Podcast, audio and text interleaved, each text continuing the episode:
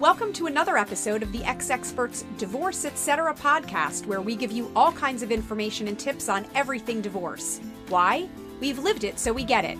We're Jessica and TH. And keep in mind, you can get Ex Experts in your inbox by signing up for our newsletter, get the latest news, and find out all about our events before anyone else, plus access special discounts and prices. Head to exexperts.com to subscribe.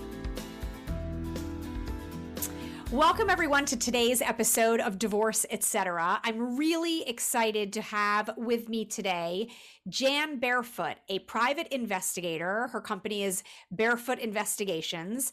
And unfortunately, TH can't join us today. She's under the weather, but this is going to be a really fascinating conversation and something that a lot of people may not think about when they're getting divorced, but the truth is maybe you should be. So we're going to hear all about when and why. So thank you so much for joining me today, Jan. Uh, thanks so much for having me. So let's get started on, I think, probably the first question that a lot of people would have when it comes to divorce and the potential need for a private investigator. Like, what would be some of the common reasons or feelings that someone might be having that would prompt them to wonder if they actually need a private investigator? Well, the absolute most common reason that somebody would need an investigator is if they suspect their spouse is having an affair. So, you know, when the typical signs are, you know, they're starting to come home late, they're not supposed to, you know, they're not where they're supposed to be, uh, they're private, more private with their phone, they may have changed their phone passcode. Um, you know, just working longer hours, you know, playing golf more often, going out with their friends more often. So those are the kind of the red flags that, you know, you don't want to confront your spouse about because they're just going to lie. So the most important thing to do is just call a PI first and then get answers to your questions and then figure out which path you want to take. So it's so funny because when when you have kids, I have two teenagers. I remember back in the day people talking about um like if you were going to have a nanny like whether or not, you know, you should have a nanny cam, right? And people yeah. were kind of like if you even feel like you maybe should have a nanny cam, that's your answer. Like you probably should just fire the nanny at that point. You don't even need to Absolutely. take the step of having the camera. Um, thankfully, I never felt that need. But do you feel like it's sort of the same with a private investigator? Like if you're having a pit in your stomach and you're kind of questioning something, like that generally means yes, there's something going on? Absolutely. I mean, the you know, just your gut feeling, just trust your gut. I mean, if you feel like something's going on, then you know 90 really 95% of the people who call us and say i suspect my spouse is having an affair maybe even 98% we catch them doing something. So by the time they come to us you know they just have that gut. There's just enough signs there. It's very rare that we follow someone and don't find that they're having an affair. Wow. Now the affair, like you said, is the pretty obvious one. Mm. Although, talk to us a little bit about, you know, I live in New York and New York is a no fault state. And there are a lot of states in the country where it's a no fault state. So the truth is, and my ex did have an affair, um, but it wouldn't have mattered really in the in the end in the end game anyway. So tell tell us when it would matter. Yeah, so every state is different. I mean, it really depends on you know your state's laws. Um, North Carolina, um, it, it, has a bearing in North Carolina because it has a bearing on post post separation support, alimony, whatever you want to call it. But it also can just give you leverage. Um, in North Carolina, we still have alienation of affections lawsuits, so you have the option of suing that person for damages if they've you know alienated your spouse's affection. So that's a another reason why you might want to get evidence of adultery. So um, you're you're talking literally about if my husband is having an affair me suing the other woman. Yes. That yes. does that happen frequently? It does. It does. Yeah I, you know i don't want to say frequently um, because it is a very long drawn out expensive kind of emotional lawsuit, but um, and you don't want to sue that person if there's nothing to collect. So if that person doesn't have any real assets, they don't make a lot of money, then that's just kind of an emotional drain for you for the next three years. Um, but it does just kind of give you leverage because what I found is your spouse they've found this new love interest. They're, you know, all about that new person and they're going to protect that person. So if they're not going to want that person to be subpoenaed for a deposition, they're not going to want that person's financial records to be subpoenaed, their um, phone records to be subpoenaed. So they're just going to do everything they can to protect that person. So it really does give you leverage just in negotiating a settlement that's favorable to you. Okay, so when what are some other reasons other than an affair? I mean, again, like that's sort of the obvious one, but I mean, are there other reasons why someone might want and need a private investigator during the divorce process? Yeah, I mean, especially yeah, especially in relation to child custody. So if you've if you've got a spouse that you know it may be unfortunate they've got a, um, a drug or alcohol problem, um, mm. you know, so you we we could do surveillance on that person to determine how much they are drinking, when they're drinking, how much they're drinking, are they driving when they're drinking, are they driving with the kids? okay. Um, another thing that can be really important if you've already got a custody agreement in place, whether it be official or unofficial if every time you're you know turning over the kids they're taking them to grandma's house and then going out with their girlfriend or friends or boyfriend then that's going to be important to show that okay they're this is their time blocked off with the kids and they're not taking advantage of it. They're not spending quality time with the kids. So that kind of surveillance can help you to sort of negotiate you know more time with your children. So that's a that's a pretty popular reason that we do um, surveillance and so that's already, you're already well into the process at that point. If you're already started splitting your custody, are you having people that are hiring you, excuse me, once the divorce is finalized? Or is the majority of your clients, are the majority of your clients currently negotiating through the process? I would say 70 to 75% are, are very early on. They're just mm-hmm. having those early suspicions or they're just working through the process. But then, you know, the, the, there's a fair amount that are kind of after the fact. They may be one to two years into their their settlement and then we've got those custody issues that are coming up or the kids are talking about hey you know mom's drinking a lot more or dad's you know not ever around when he you know we're over at his house um, another thing in North Carolina, I don't know about other states or New York, is cohabitation. Excuse me. So, you know, if you were awarded spousal support, right, um, from your spouse because of whatever reason, there's typically, if your spouse had a good attorney, there's a clause in there that says, okay, I'm going to pay you this support until you remarry or, co- or cohabitate. Yep, well, I know a lot of people who have that. As as, yeah, they don't remarry as long as they've got that income coming in, but they will tend to all but cohabitate. So we um, we do a lot of surveillance around that to try to establish, okay, are these people living together, and and if they're not truly living together, how much time are they spending together? And so that, that just again helps to negotiate to get out of paying that long term alimony or post uh, post separation support money. Right. That's fascinating. And and I would imagine I hate to stereotype, but I feel like probably more men are doing the hiring for that reason versus women because women generally probably aren't the ones paying the spousal support. Yeah, it definitely is a higher percentage. I mean, it's not it's it's not unheard of by any means that we work for the the wife, um, and she's paying her husband uh, support. But um, yeah, the majority are men for sure. Okay, so someone gets to a point for whatever reason, regardless of what state they live in, and they have a need. They feel they have a need for a private investigator. So, what do we look for to make sure that whoever it is that we're hiring is someone good? Yeah, that is um, that's the million dollar question. I mean, you know, we our industry. I've been in business for 36 years, so I've seen a lot of changes in our industry, and it's all for the good. Um, so we are definitely across the board becoming more professional, you know, not your typical gumshoe of, you know, how we're being portrayed in the movies. um, so we've definitely come a long way. But you want to, you know, if you can get a recommendation for, from someone who has had experience with that investigator, then that's going to be the most important thing. I mean, every case is not going to go perfectly. So you may have a friend who hired a hired a PI and they just didn't you know, they maybe got caught or they lost the guy. I mean, it, it happens to all of us, but you just want to make sure that that investigator, number one, is licensed if your state requires a license. And again, if you can get that recommendation, especially from an attorney because they use them regularly. So they may Okay. have, you know, had, you know, a year's or more than one year experience, multiple cases with them This is yes, hey, these folks do a good job. You know, communication is key. That's the the one thing that we pride ourselves on is that if you're going to hire us to do surveillance, you're going to know exactly when we're doing surveillance. We communicate with you during that surveillance. And so that's what you should expect. If you go hire an investigator in any state, you should expect feedback. You should expect, um, you know, suggestions on what to do and when.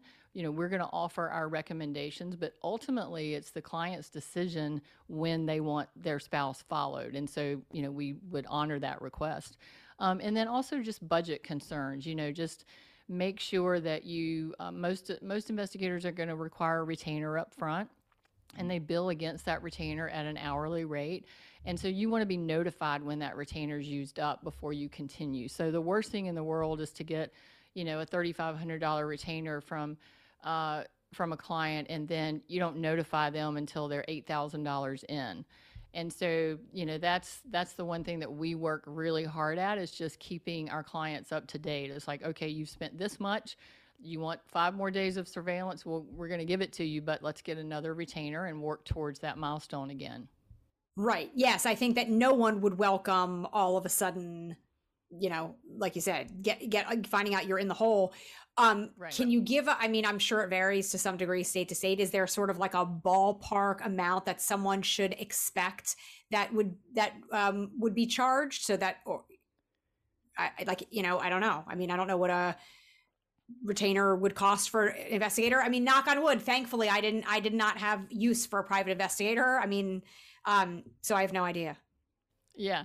Um, you know, it is going to vary. It's going to vary um, from um, from state to state, from investigator to investigator, but also from case to case because, you know, some cases will warrant two investigators on the surveillance. Some cases, you know, it's an out of town trip, so that's going to be more expenses involved, more hours involved. Some cases, um, you know, there's there's just so many hours of opportunity that you've got more hours to cover, and so we typically start out with a $3500 retainer so i would i would estimate that somewhere between 3500 and 5000 would be um, you know a reasonable retainer to start with Okay. depending on what your requests are So, what are some things that people should know about in terms of what not to do when working with a private investigator? If you decide to bring one on as part of your case, I feel like, you know, someone's probably angry and bitter, and like there just might be behavioral things that you may have to warn your clients about. So, what are some of those do not do's?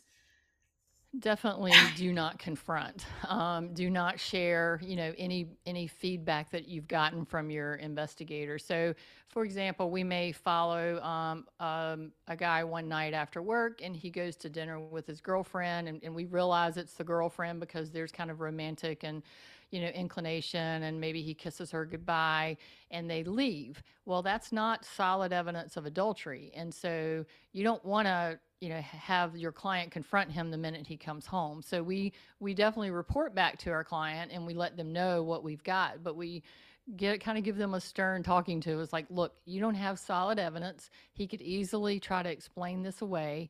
And so you don't want to confront him yet. And i know that is the hardest thing for our clients because Yeah. sometimes it takes a while and so that may be you know usually not more than several weeks but it could be you know several weeks into the process that they've just got to try to behave normally um, you know go through their daily routine normally and just not confront them because that is the that is i tell my clients i said just don't shoot yourself in the foot because that's really what you're going to be doing if you confront them If you're enjoying our Divorce Etc. podcast, be sure and subscribe to our newsletter to get ex experts in your inbox. It's free and includes tips from real life experts who've been through it, telling you what they wish they knew.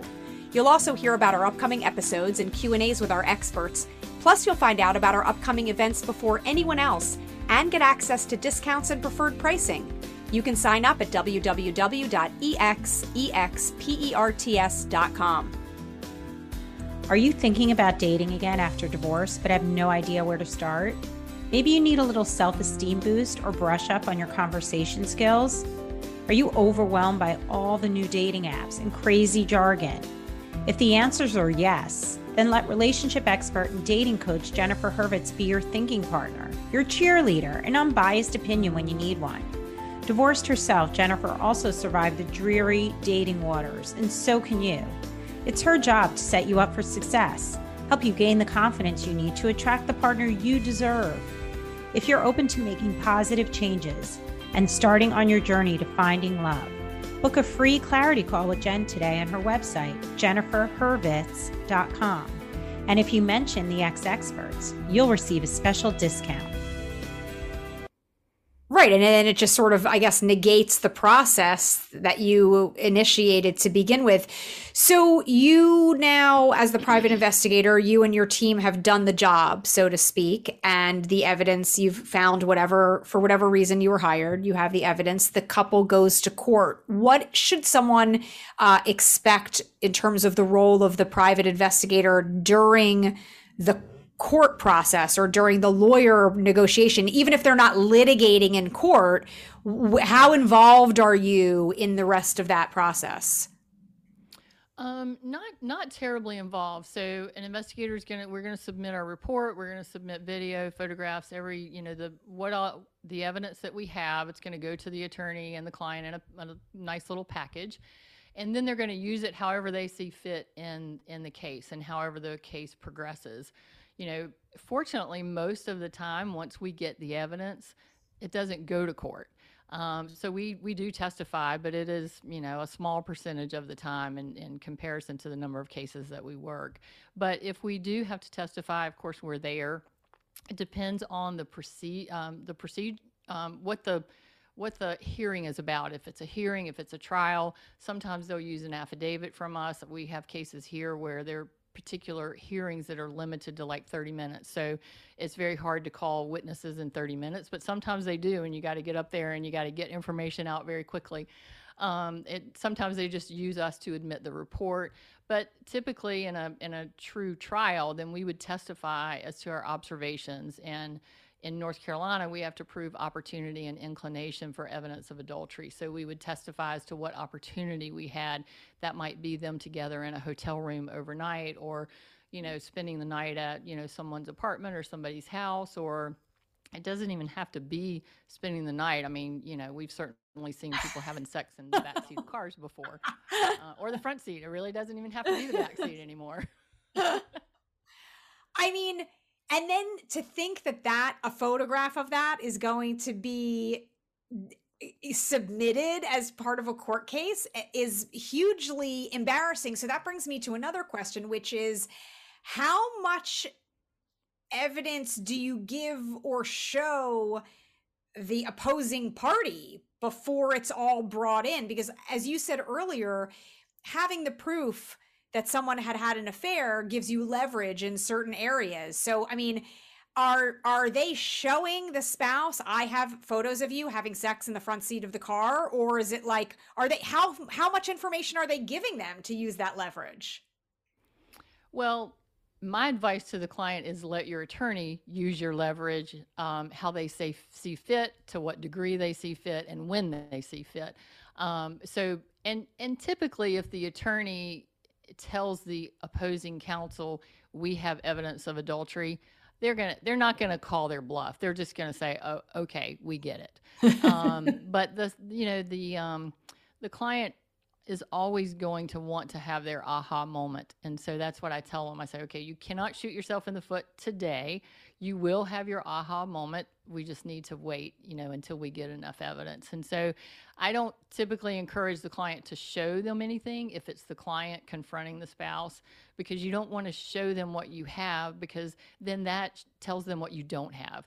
So if we do happen to have a case that's not terribly strong, um, and it is happen maybe just that one dinner where he kisses her and there's nothing else, then he knows you don't have anything else. And so that's that's why it's just really important to not confront um, until you've consulted with an attorney or at least you know have a path and have some advice from that attorney as to what your options are so someone gets uh, i love i love the tip in terms of if you're getting a recommendation to get a recommendation from a lawyer which makes obviously so much sense but as you know, people going through divorce, your mind is all over the place. You're not always necessarily thinking straight. And you may, you know, who right. knows where people are getting investigators' names and referrals from.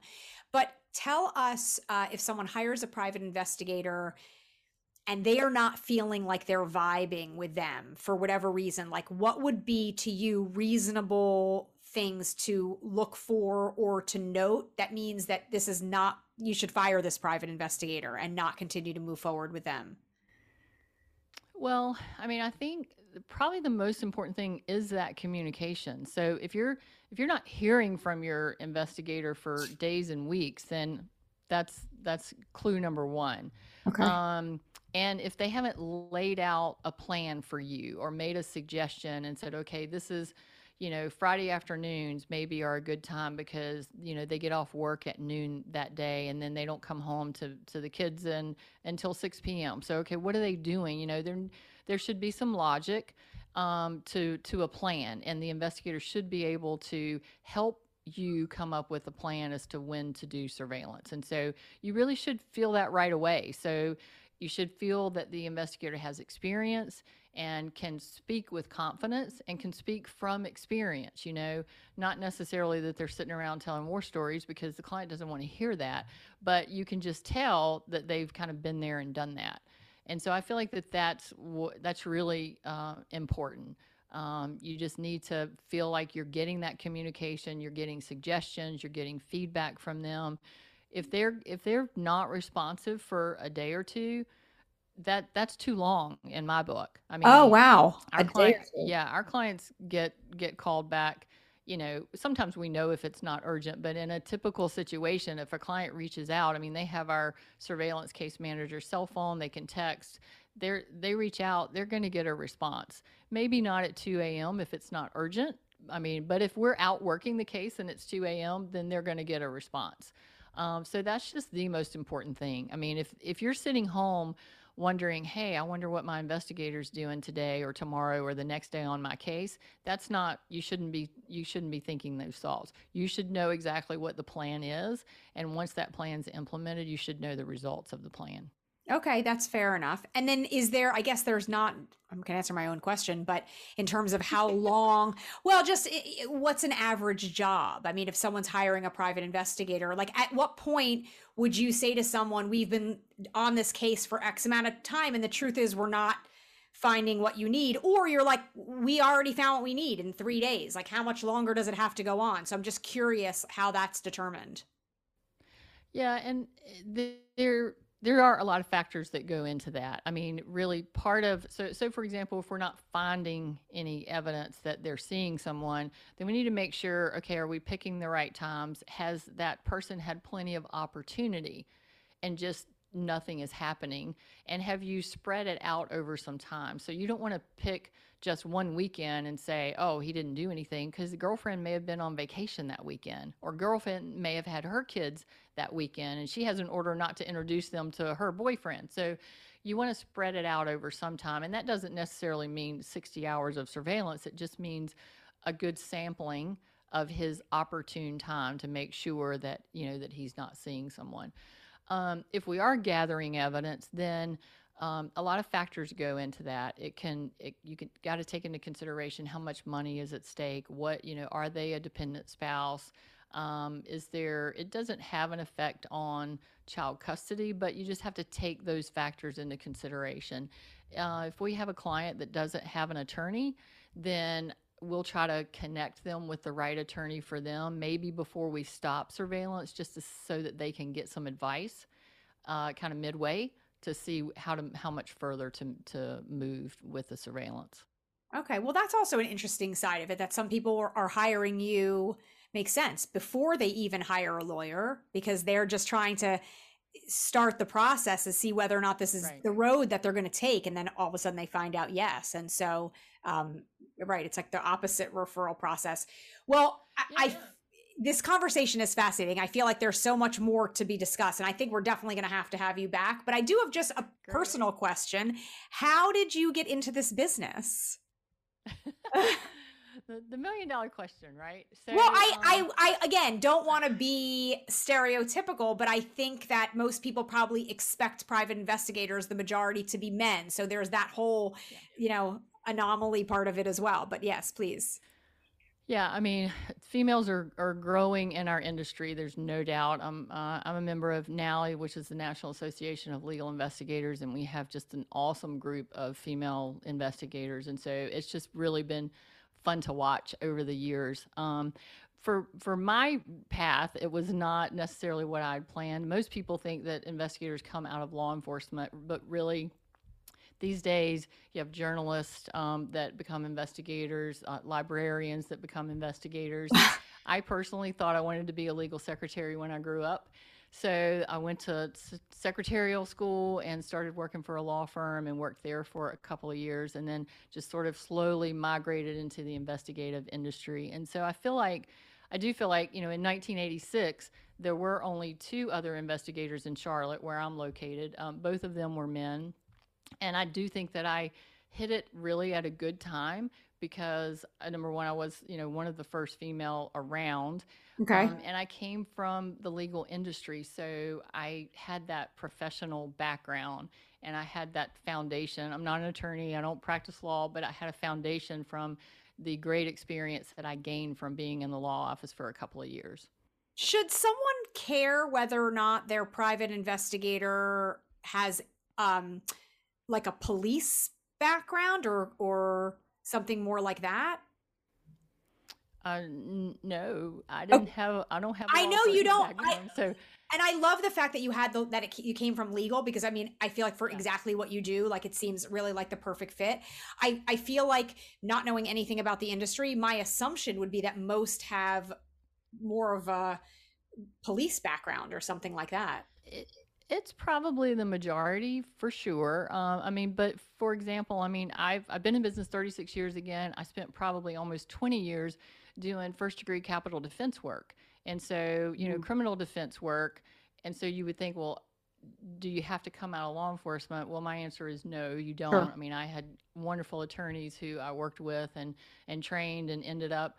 Um, you know, working nearly 275 first degree cases. So it's wow it's um you don't necessarily have to have that law enforcement background for sure.